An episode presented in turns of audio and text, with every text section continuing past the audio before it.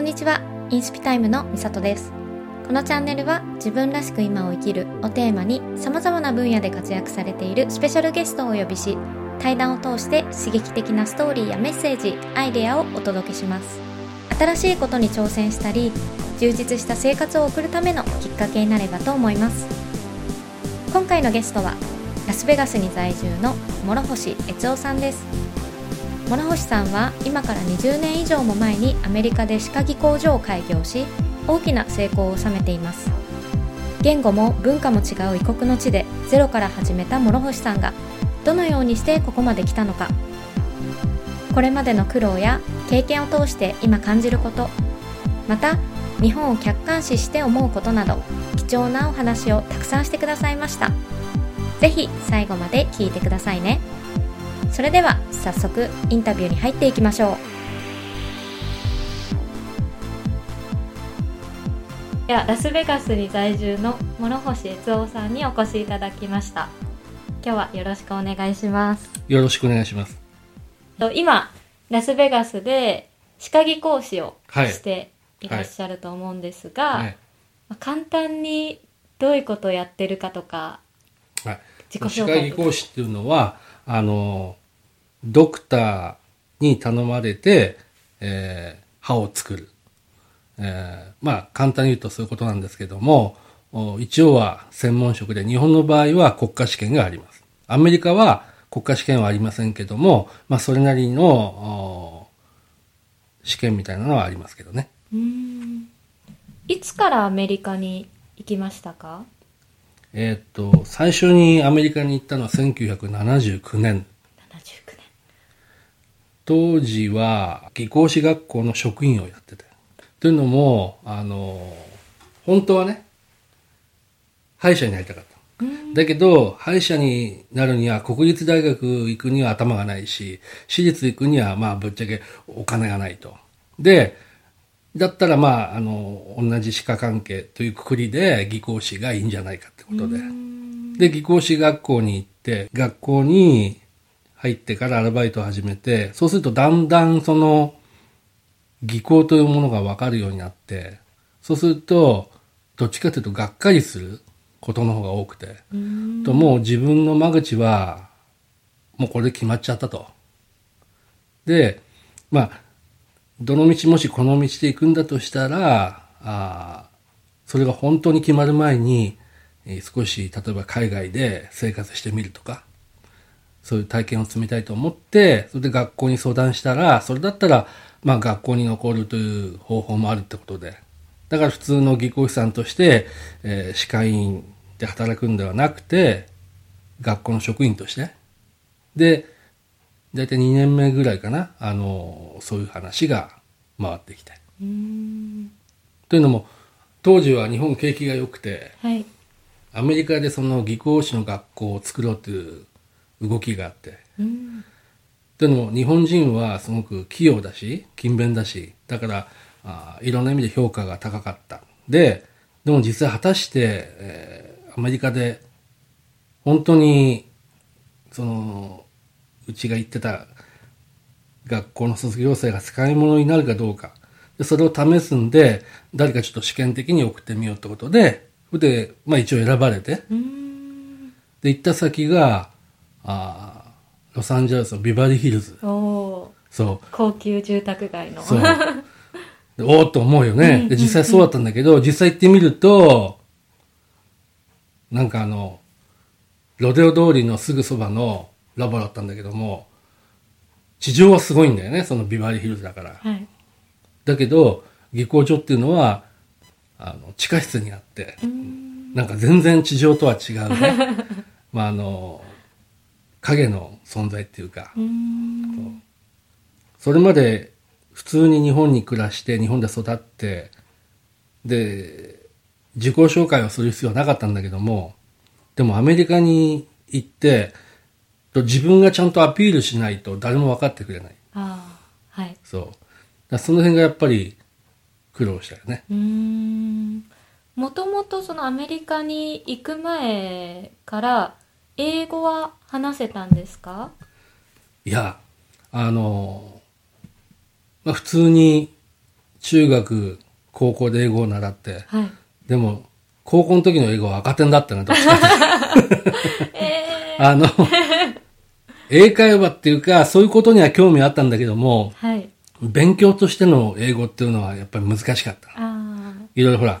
真面目に覚えたりしなきゃいけないことがあるからね、うんうんうん、そうでも実際本当に苦労したのはまず聞き取れないで、言っても向こうがそれを分かってくれない、うん、で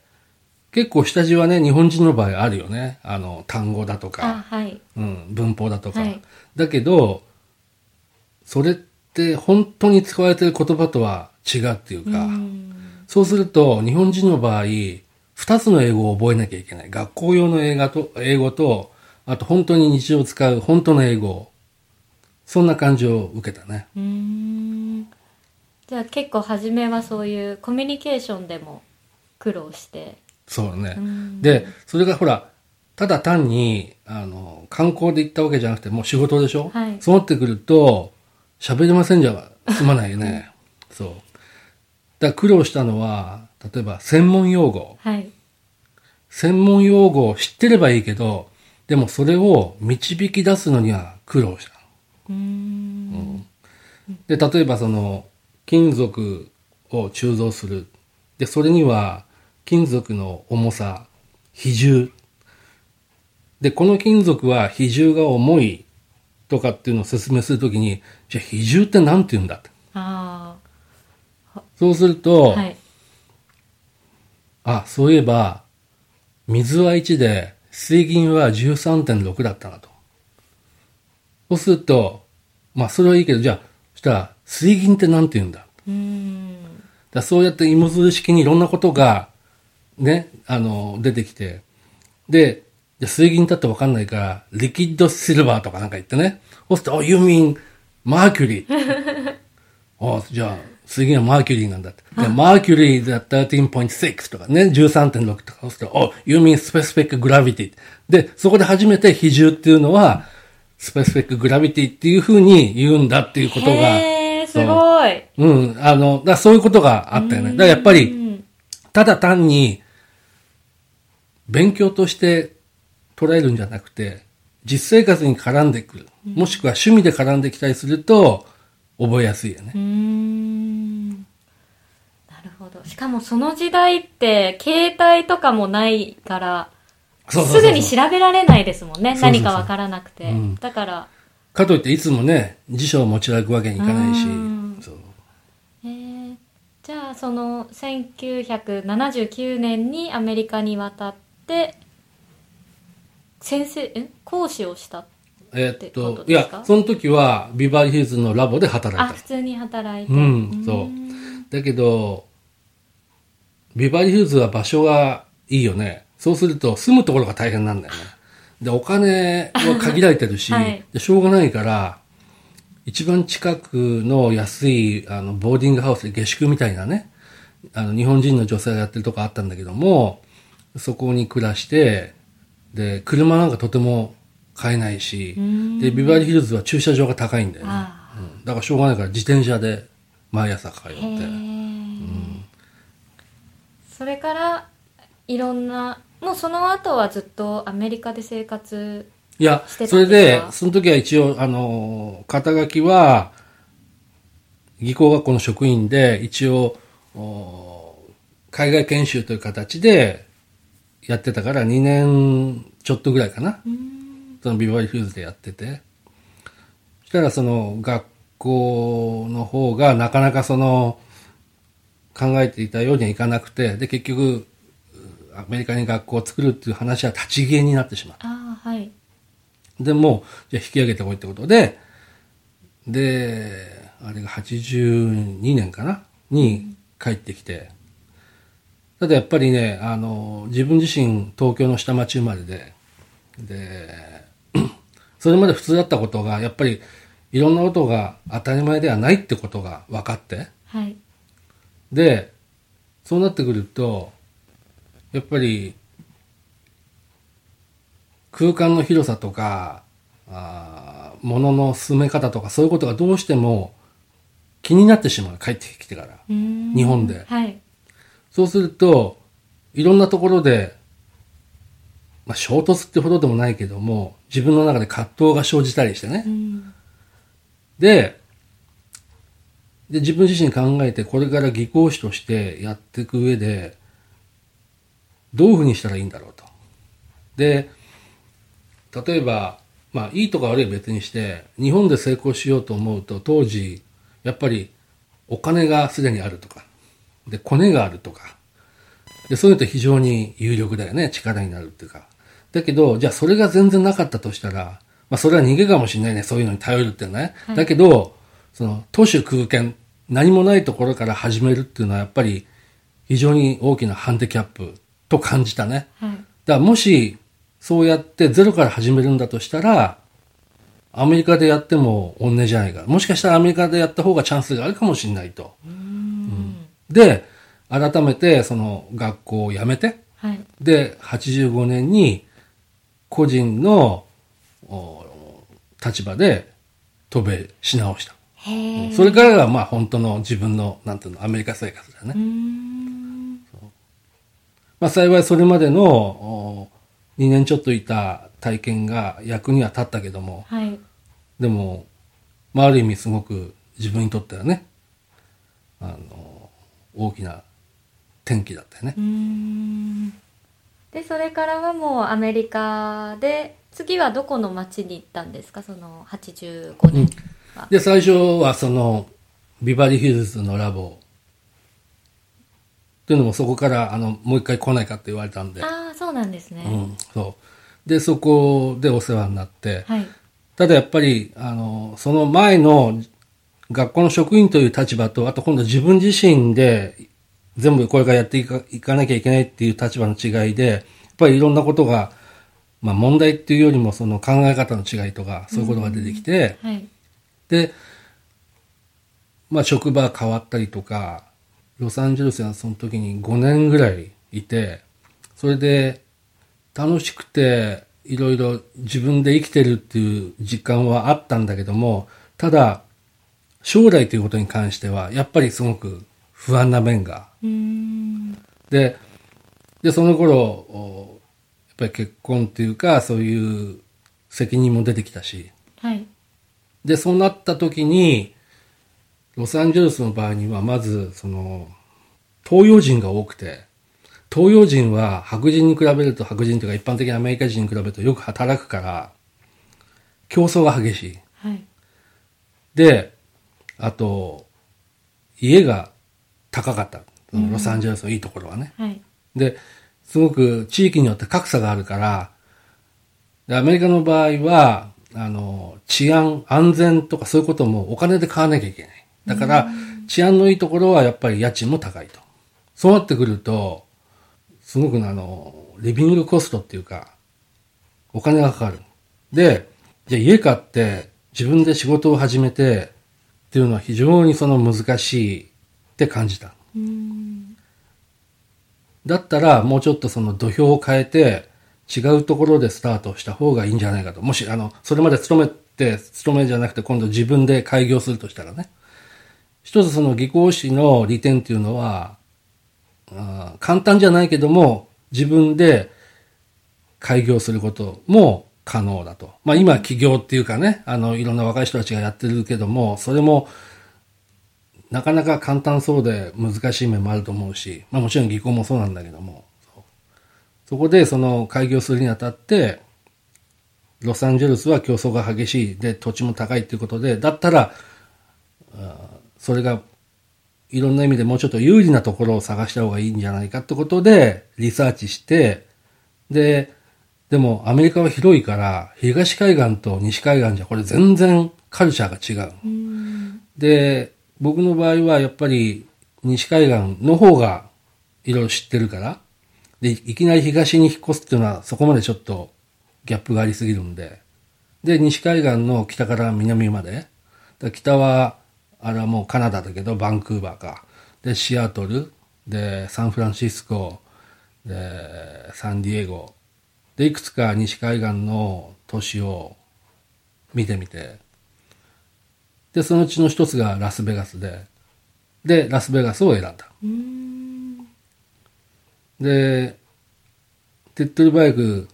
イエローページって電話帳で当時 そのラスベガスの歯医者さんの数が300 で技工所の数が50だったの。だから割合でいくと6対1、はい、だったら技工士1人に対して歯医者が6人だったら、まあ、その比率としてはねいいんじゃないかなと思って、それでラスベガスを選んだ。もう一つは家が比較的安かった。うーん、普通の一軒家でもまだ1000万円台で買えた。それが大きな理由だね。うん、でそれからもうラスベガスで今も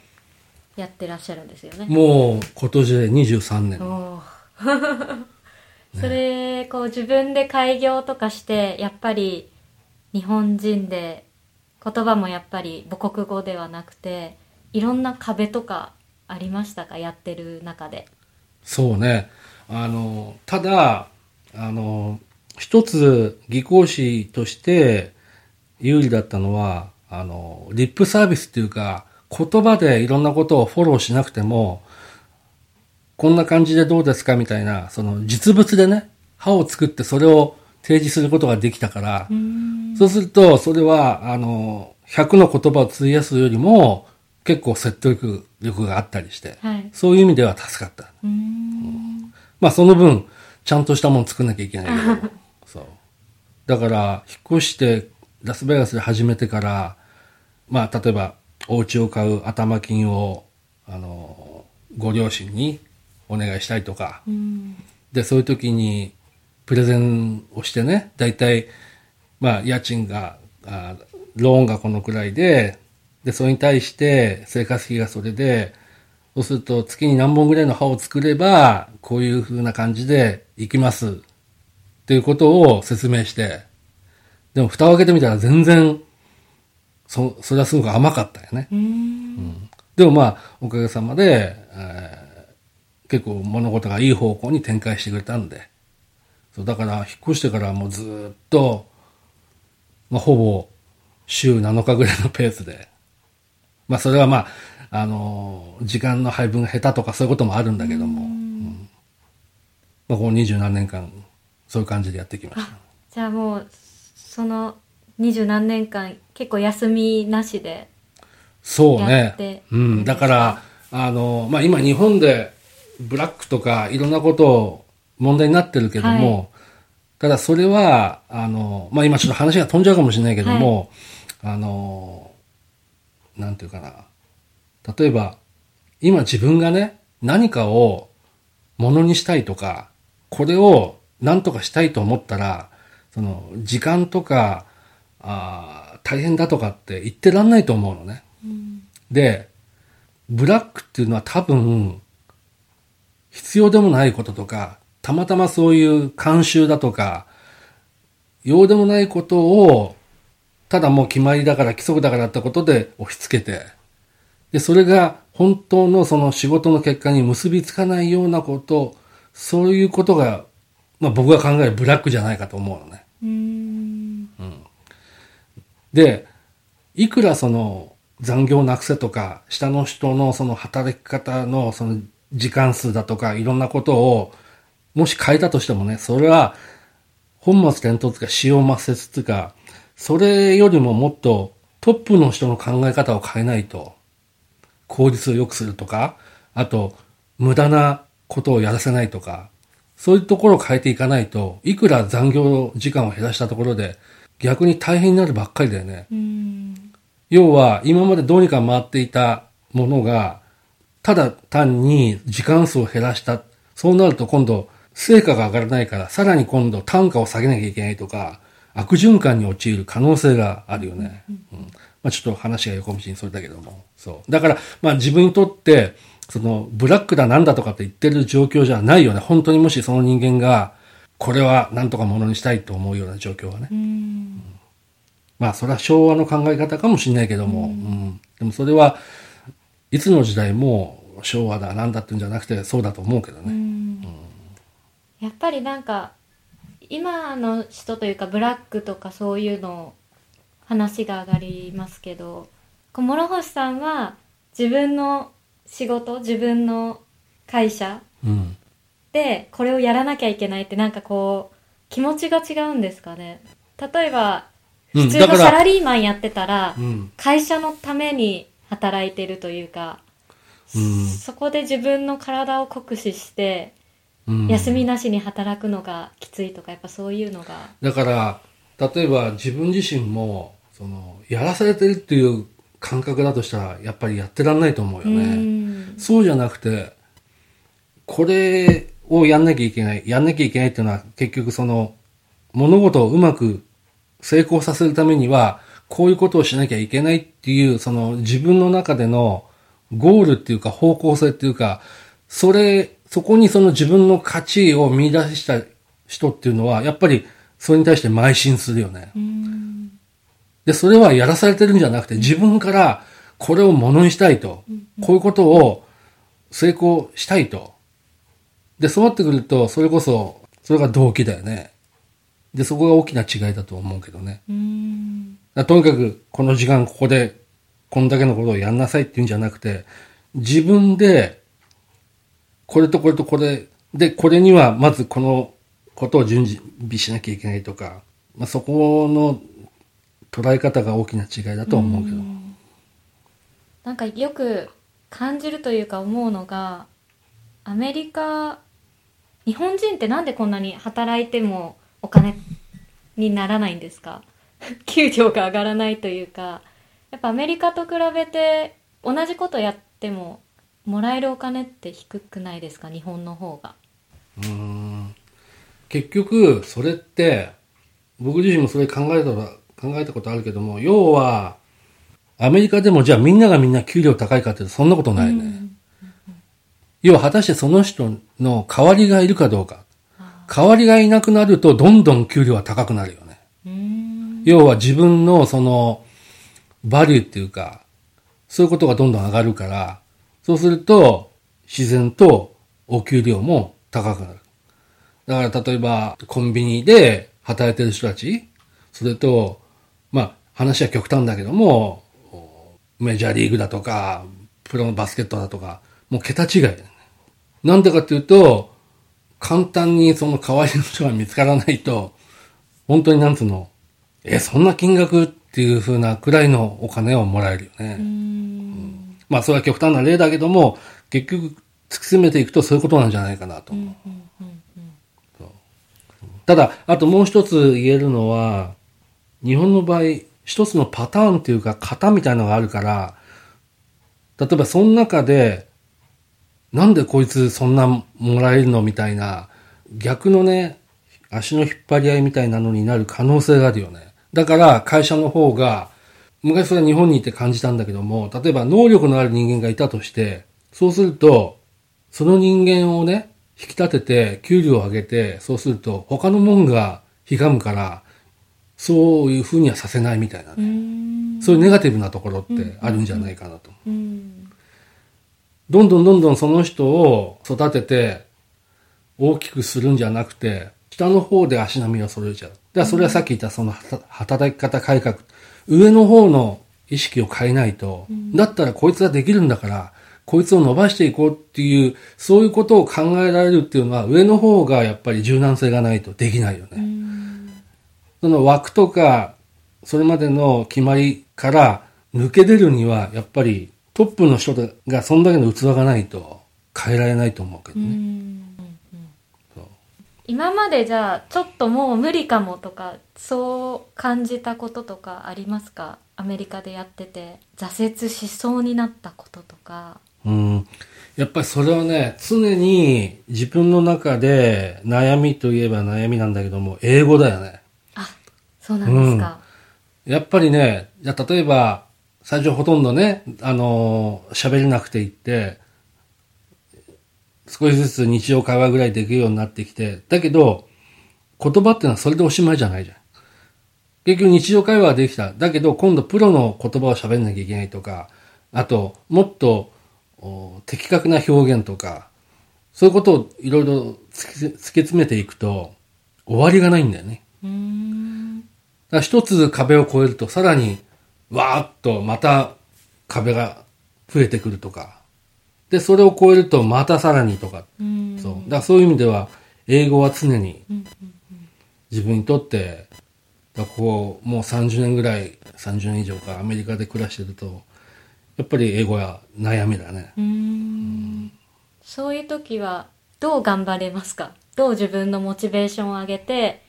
じゃあこれ乗り越えたのに、あ、またここ英語頑張んなきゃ、英語頑張んなきゃってあるじゃないですか。あんまり悩まないことだと思うね。悩まない、まあ、いい加減な答えかもしれないけども、結局、まあこれは最近自分でも思うんだけども、どうしても日本人は生真面目だから、こうしなきゃいけないとか、ちゃんと守んなきゃいけないとか、自分の決めたことはもちろんさ大切だし、それが日本人のいいところだと思うんだけども、だけど逆にそれが足かせになってしまったりとか、まあ確かに自分としては本当はもっとこうでああでって思うかもしれないけども、まあそれはそれとして最終的にそこまで到達できればいいっていう感じに、そのぐらいのスタンスにしておかないと、でそれやってると、例えば言葉だけじゃなくていろんな分野でそういう悩みが出てきた時に、もう考えてみたら自分の周り悩みばっかになっちゃって、うん、だからそこは多少はその先延ばしできるゆとりがあった方が、もちろんさ毎日先延ばしは困るけども、うん、でも多少やっぱりゆとりっていうのは必要じゃないかなと思うね、うん、でそれはアメリカ人とか見てるとなんかすごく楽天的だし、あ、こいつら気楽でいいなって思うことがよくあった、はい、うん、だからそういう人たちの方が長続きはするかもしれないね。まあ、確かに結構こう完璧でなきゃとか、うん、初めから完璧じゃなきゃいけないとか思いがちですよね、うん、そうね、うん、だから、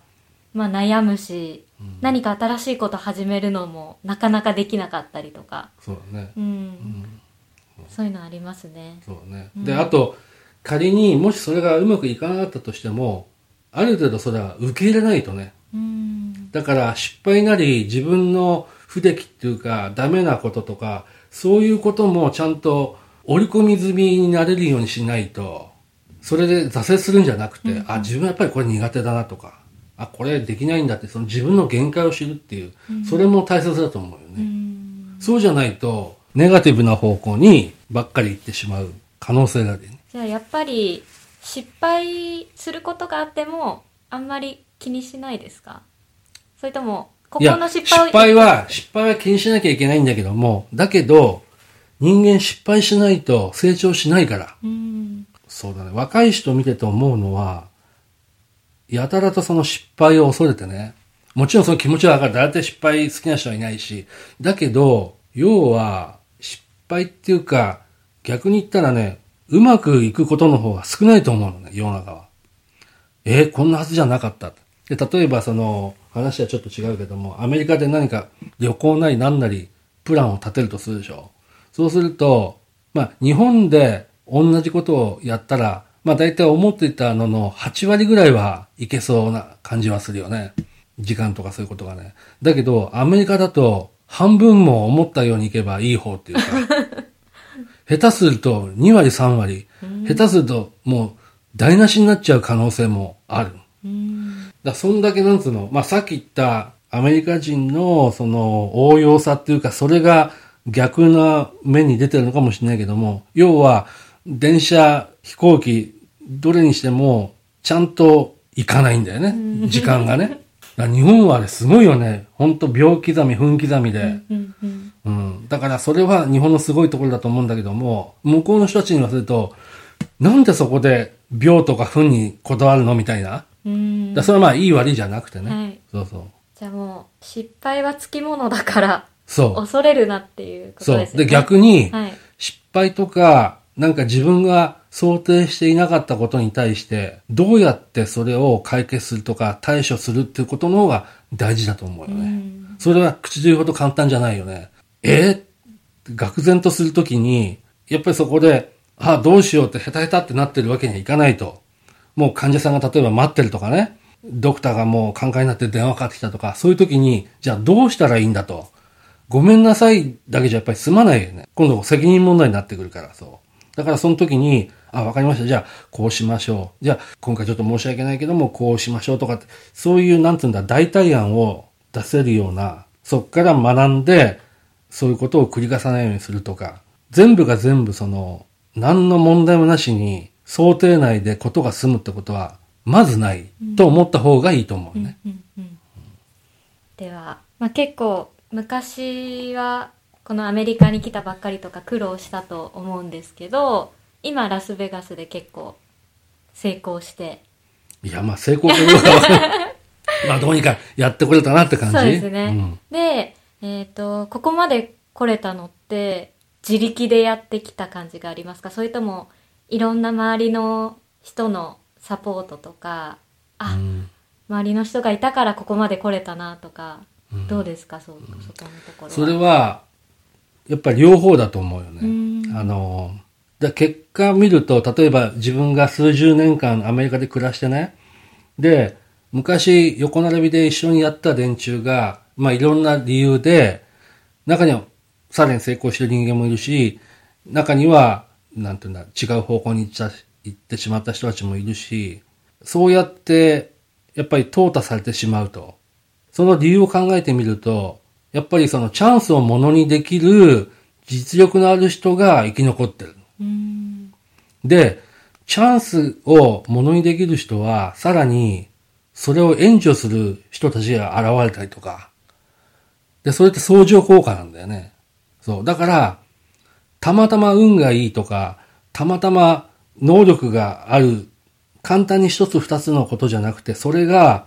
組み合わさって、で能力があれば運もついてくるだろうし、でさらにそれがどんどん雪だるま式に大きくなっていく可能性があると。もちろんみんながみんなそうなるわけじゃないよ。だけど少なくともそういう方向性は出てくるかもしれない。だけど例えばアメリカ生活に不向きであったりとか、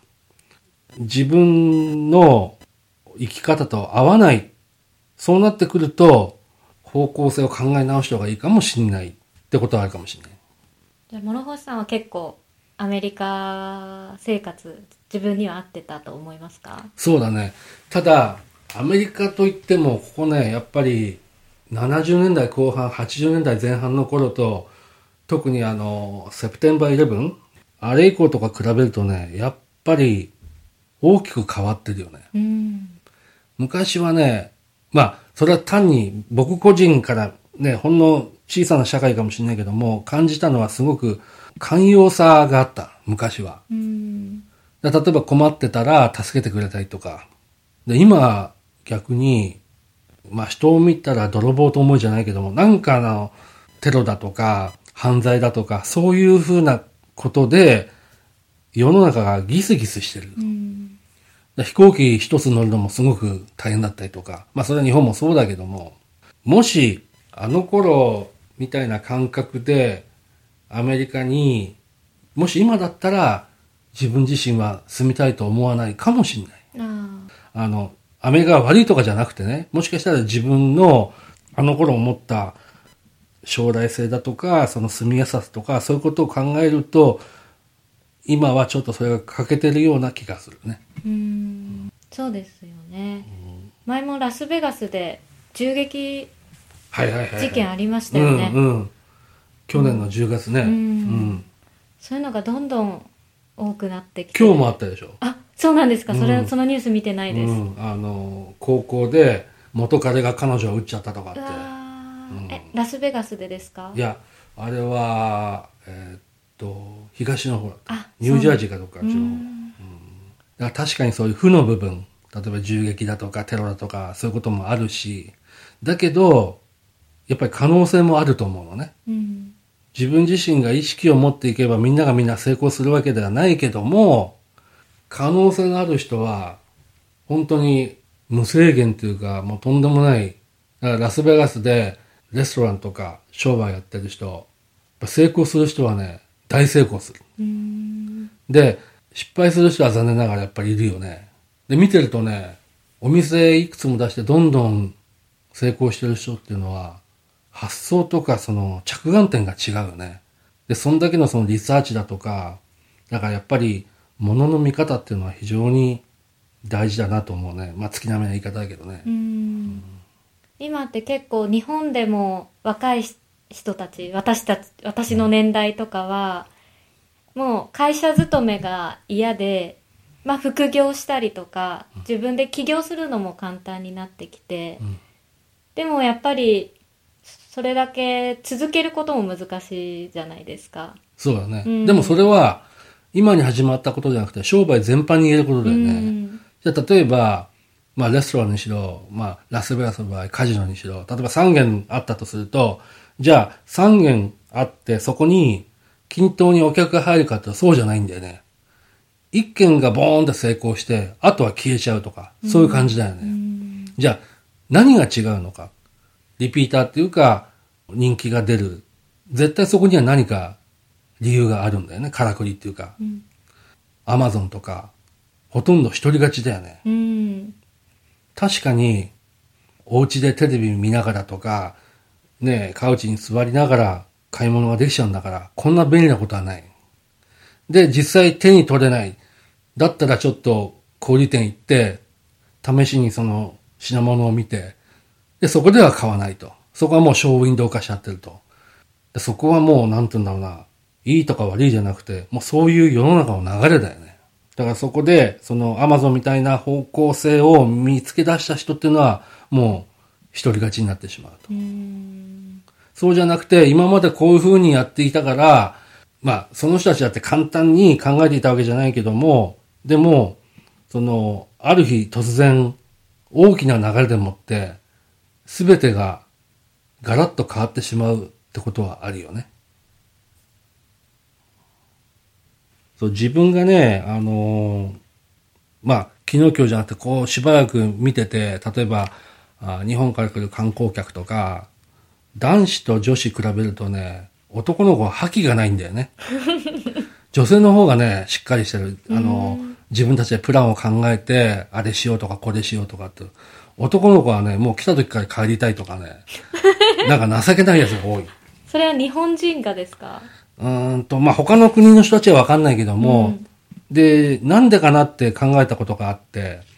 それはどうもね、もちろんそれだけが答えじゃないと思うけど、多分、お母さんが世話を焼きすぎるんだよね、男の子の。先回りして面倒ばっか見ちゃうから、結局子供の頃から苦労してない。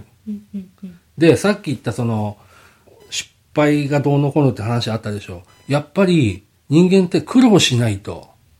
賢くならない。だから、よくほら、犬を飼うんだったら、子供を産んだメス犬を飼えとかって。なんでかというと、やっぱりほら、子供を産んで苦労するわけよ。そうすると賢くなる。だから、ぼーっと育った男の子よりも、本当に生きる苦労してきた人たちの方が、なんとか人間的にもしかしたら、中身が濃いかもしれない。小さい頃から、親が先回りしていろんなことをやってしまうと結局本人のためにはならないかなってことがたまに感じるね。結構子育てとかも親はそういうの考えてやらなきゃいけないですよね。そうだね。で、最近やたら無菌だとかなんかそれは病気にならないようにわかるんだけども、でもそれをやりすぎだと人間本来のその抵抗力だとか免疫とかが弱くなっちゃうから、本当に大事な場面。だから、そういう無菌状態の中でずっと暮らせればいい。で、例えば人間だったら親がね、無菌状態にして、苦労のないように育てる。じゃあ親がいなくなって、で、世間の荒波にポンと出された時に、そういう免疫がないと、本人苦労するよね。と僕は思うけどね。なんかテレビとか見てても、過保護、がどんどん進んでますよね、きっと日本は。そうね。親がこう学校口出したりとかいろいろなんかもう見ててすごいなって思いながら見てるから、まあ、あんま子供が苦労しないんだろうなとは思いますよね。そうだね。ただそれは物理的にね、レシオっていうか、要は昔はね、昔だったらその自分の知る限り、僕が子供の頃は家におじいさんおばあさんがいて、お父さんお母さんとで子供たち兄弟が3人とか、そうなってくると一軒の中に 5,6 人以上の人たちが同居しててね、うん、そうすると自分一人に、例えば子供の立場からしたらその親がアテンションを振りまけるって少ないわけだけど、今は家の中に下手したら両親と、まあ場合によってはね、おじいちゃんおばあちゃんいるかもしれないし、そこに子供が例えば一人とか、そうなってくると子供一人に大人が4人、それで両方のお父さんお母さんとかそういうのがわーってくると、結局子供一人に対して何人ね、テンションが来るか、それがやっぱり大きく作用してくると思うよね。それはもういいとこ悪いじゃん、しょうがないね、うん、そうだからまあ、一つ言えることは、あんまりその親が先回りしてちょ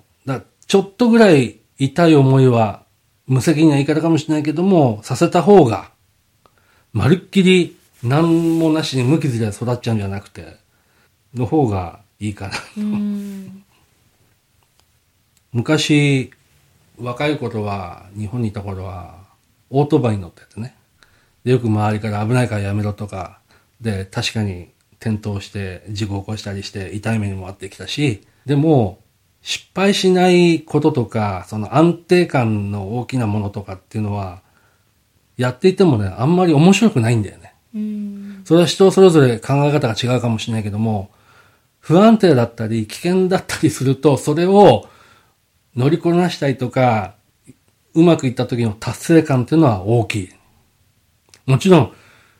その伴う危険とか、それはちゃんと克服しなきゃいけない課題だけども、もちろんね、その失敗があまりにも大きいと今度取り返しがつかなくなってしまうけども、ただしそれは自分の中で経験を積むことで、ここはちょっと危ないからやめた方がいいとか、それはどういうことかというと、昔のオートバイはすごく不安定でスピードを出すのが非常に危なかった。もう自分の中で、あ、これは危ないなと。でやっぱり結果的に転んでしまったりとか。だけどどんどんその技術が進歩して安定感が増してくるとスピード出せるし、だけどでも所詮はオートバイだからやっぱり危ないんだよね。転倒しちゃう。だけど転倒する時のスピードが違うんだよ。だから割とその技術的に大したことなくても高いスピードが出せて、そうなってくると起こす事故も大きくなってくる。だから死亡事故につながってしまったりとか。だからある意味それは人生にも言えることであって、ちょっとずつその経験を積んでね、経験値を上げていって、で対処の仕方を自分の中に蓄えることで能力を少しずつ高めていくことができると。でいきなり今いろんなことが便利だから結構なことができる。でもそのしっぺ返しがまた今度大きくなってくる可能性もある、うん、まあちょっと抽象的な言い方だけどね、うん、だから冒険しろとか言うつもりはないけども、確かに毎日同じルーティンというかね、電車に乗って仕事に行って俺は何やってんだろうみたいに思う。でその時に冒険しろとかって言われて、うん、やっぱそうなのかなって思うかもしれないけども、人生ってまあちょっと大げさな言い方になっちゃうんだけども、今ラスベガスに住んでてもあんまりギャンブルはしないのね。いわゆるギャンブル。カジノで。はい、うん。というのも、今自分自身がやってる仕事とかそういうことの方がよっぽどギャンブル性が強いっていうか。そうなんですか。で、仕事ったらそんなもんだよね。確実なね、投資っていうか、もうこれだったらバッチリってのはまずないから、常にリスクっていうのが背負わなきゃいけない。そうだから自分自身の将来とか人生と比べたら、そのお金かけてやる普通のギャンブルっていうのはまあそれなりのもんかなと。もちろんかける金額にもよるだろうけどね。だ一般的にやっぱり自分自身をかけるってなってくると、どうしても集中してしまうというか、そうするとそうでもないことはまああんまりどうでもよくなっちゃうかなと、うん、でもやっぱりそういう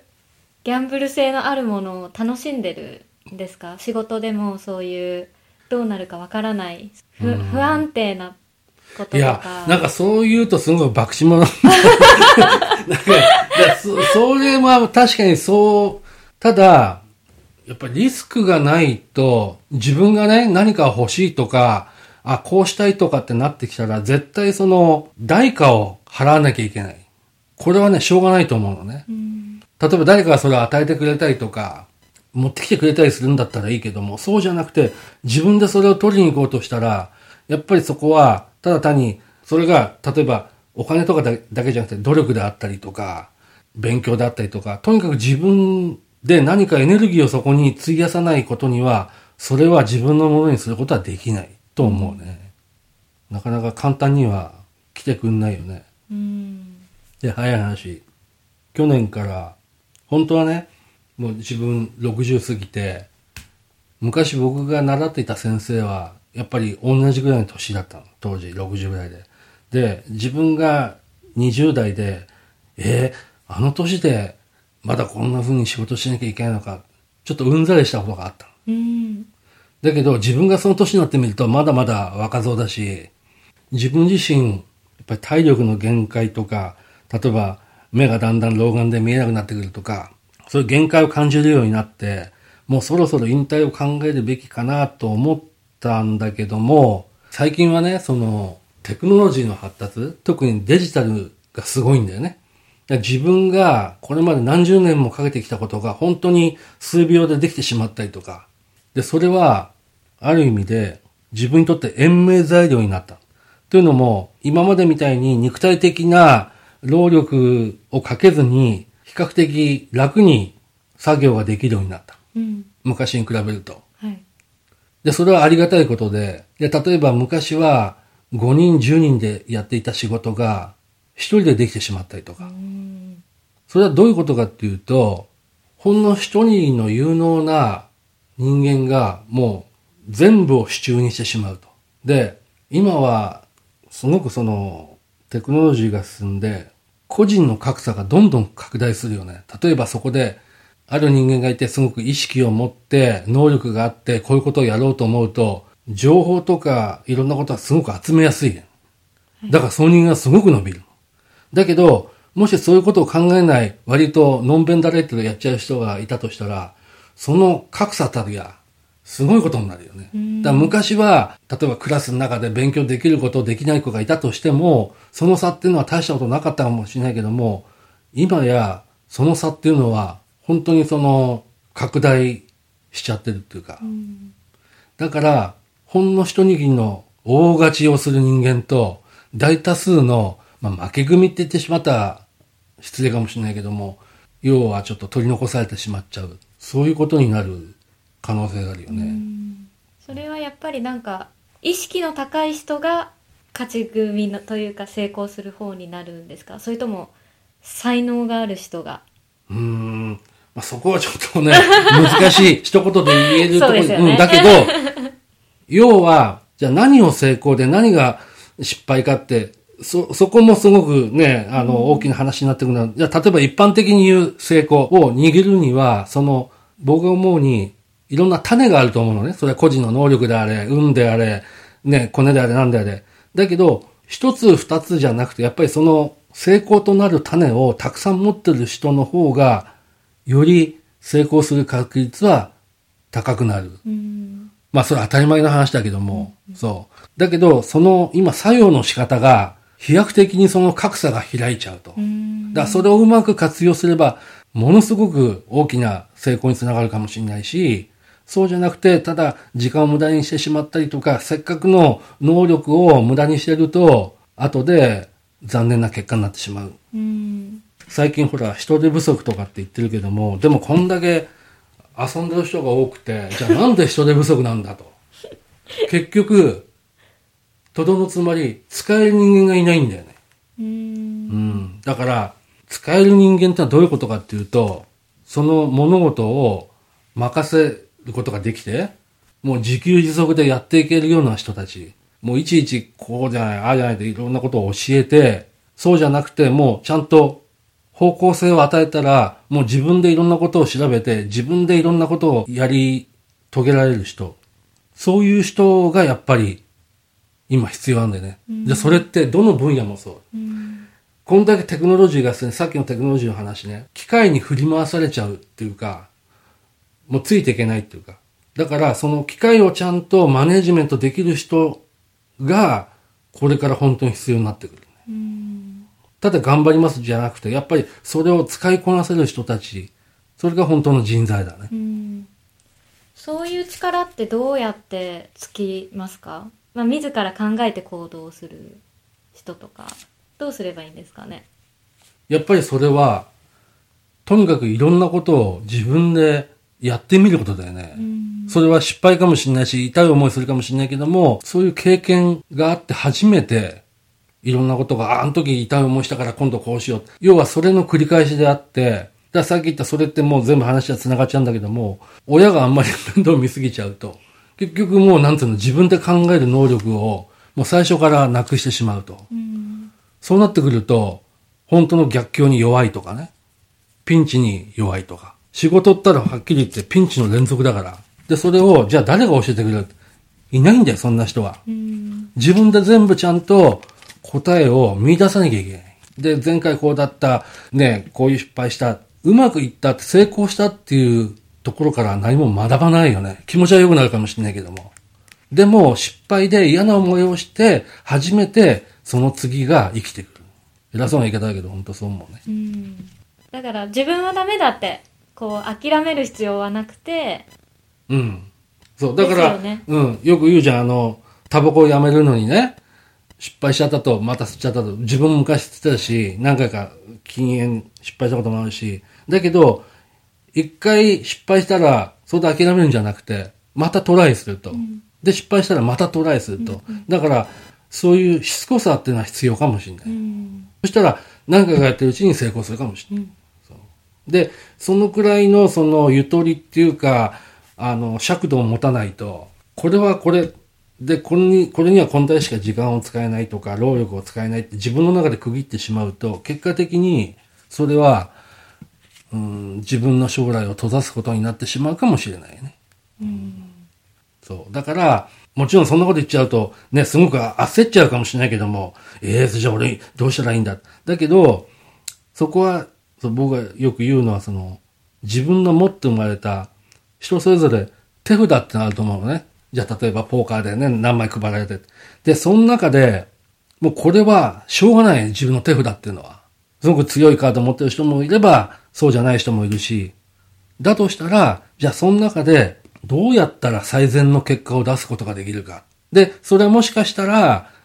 こういう道かもしれないし、でもこの手札にあった道っていうのはもっと違うものかもしれない、だからそこの見極めっていうのをちょっとその離れて客観的に見た方が、だから例えばみんなこっちの方行くからもうこれが成功だって決めるんじゃなくて、いろんな形の成功っていうのはあると思うよね、うんうん、はい、ありがとうございます、はい、これまで諸星さんが経験してきた中で、うん、これだけは外せないっていう3つの教えというかシークレットを教えてください、うん、なんか諸星さんの人生の哲学みたいなの。これはまあみんながねそうじゃないかもしれないし、僕個人なんだけども、やっぱりポジティブってのはどういうことかっていうと、自分から積極的に取り込めるようにしていかないと、ただ漫然と取り組むんじゃなくて、やっぱり興味を持ってなんでだろうみたいな、そういう素朴な質問からどんどんどんなことでも積極的にそこから何かを見つけ出すみたいなことの方が、でそれって一つ分かるとさらにその先が分かるから、自分にとっては大事だなと思う。あと基本的に楽しまないとつまらない、どんなことでもね、その自分が常にワクワクしたりとか楽しくなるようなことを持っている人の方が、やっぱりその長続きしたりとか結果的にうまくいくんじゃないかなと思う。そうね、もう一つはね、まあ今日いろいろ喋ってるけども、やっぱり喋るよりもその人の話を聞いたりとか、物事を的確に、そのさっきはポジティブって言ったけども、今度は自動的に受け入れる受け皿っていうのも必要だと思うよね。そうじゃないと、せっかくの経験とか、せっかくのその人との出会いとかが、うまくその将来に役立てられなくなってしまう。せっかくの経験をどうやったら自分のものにできるか、それも大切だと思う。うん、こう私もこれからこうインタビューいろいろしてって、この諸星さんに聞いた話とかも、結局聞いて終わりじゃ意味ないですもんね。そうね。だからまあそれが果たして自分にとってね、ちゃんと有効かどうか、それはまた別だけども、とりあえずその一応は懸案事項っていうか、あ、そういう考え方もあるのかっていう形でもって受け入れるって感じ、うん、すぐにそれを額面通り受け入れる必要はないけども、とりあえずあ、そういう話考え方もあるんだなっていうことは念頭に置いとくってのは、それはいいかもしれないね。広い視野を持ってというか。そう。で、もしかしたら、そういうのって将来役立つ時があるかもしれない。うん、だから例えば、今は自分の中に、あ、その話はちょっと無理だなと思ったとしても、そういえば昔あの人がこういう話をしてたなって、そういう引き出しがあれば、そういう時にうまく使えるかもしれない。うん、そう。だからさっき言った受け皿っていうのは、今言ったように、まあ引き出しの数かもしれない。うんうんうん、今日はありがとうございました。いえ、なんかね、偉そうなことばっか言いましたけども、まあ自分自身やっぱり子供の頃はね、もう60過ぎたおじいさんなんと思ったけども、自分が実際その年になってみると、まだまだ本当に駆け出しだし、できれば前向きっていうかポジティブな気持ちを持ち続けていけたらなと思いますね。だからまあ今日偉そうなこと言ったけども、これはまあ半分自分にも言い聞かせてるっていうか、そういう感じですね。はい、はい、ありがとうございました、はい、ありがとうございました。今日のエピソードはいかがでしたか？人間うまくいったことからはあまり学ばないとおっしゃっていましたが、まさにその通りだと思いました。失敗したらまたトライすればいい、失敗したらそこから学んで次に生かせばいい、そう考えると失敗することを恐れる必要なんてないんだなぁと改めて思いました。今日も生き方をいろいろと考えさせられる内容が盛りだくさんでした。貴重な時間を割いてインタビューに応じてくださった諸星さんに本当に感謝しています。今後もインスピタイムでは自分らしく生きる素晴らしいゲストをお呼びし、いろいろな考えや思い、ストーリーをシェアしていきますので、ぜひ番組を登録してくださいね。またこれまでにも面白いゲストがたくさん登場しているので、まだ聞いていないエピソードがあれば聞いてみてください。感想やコメントがありましたら、ポッドキャストの番組ページまたは iTunes にお書きください。今日も最後まで聞いてくれてありがとうございました。次回は2週間後の配信を予定していますので、お楽しみに。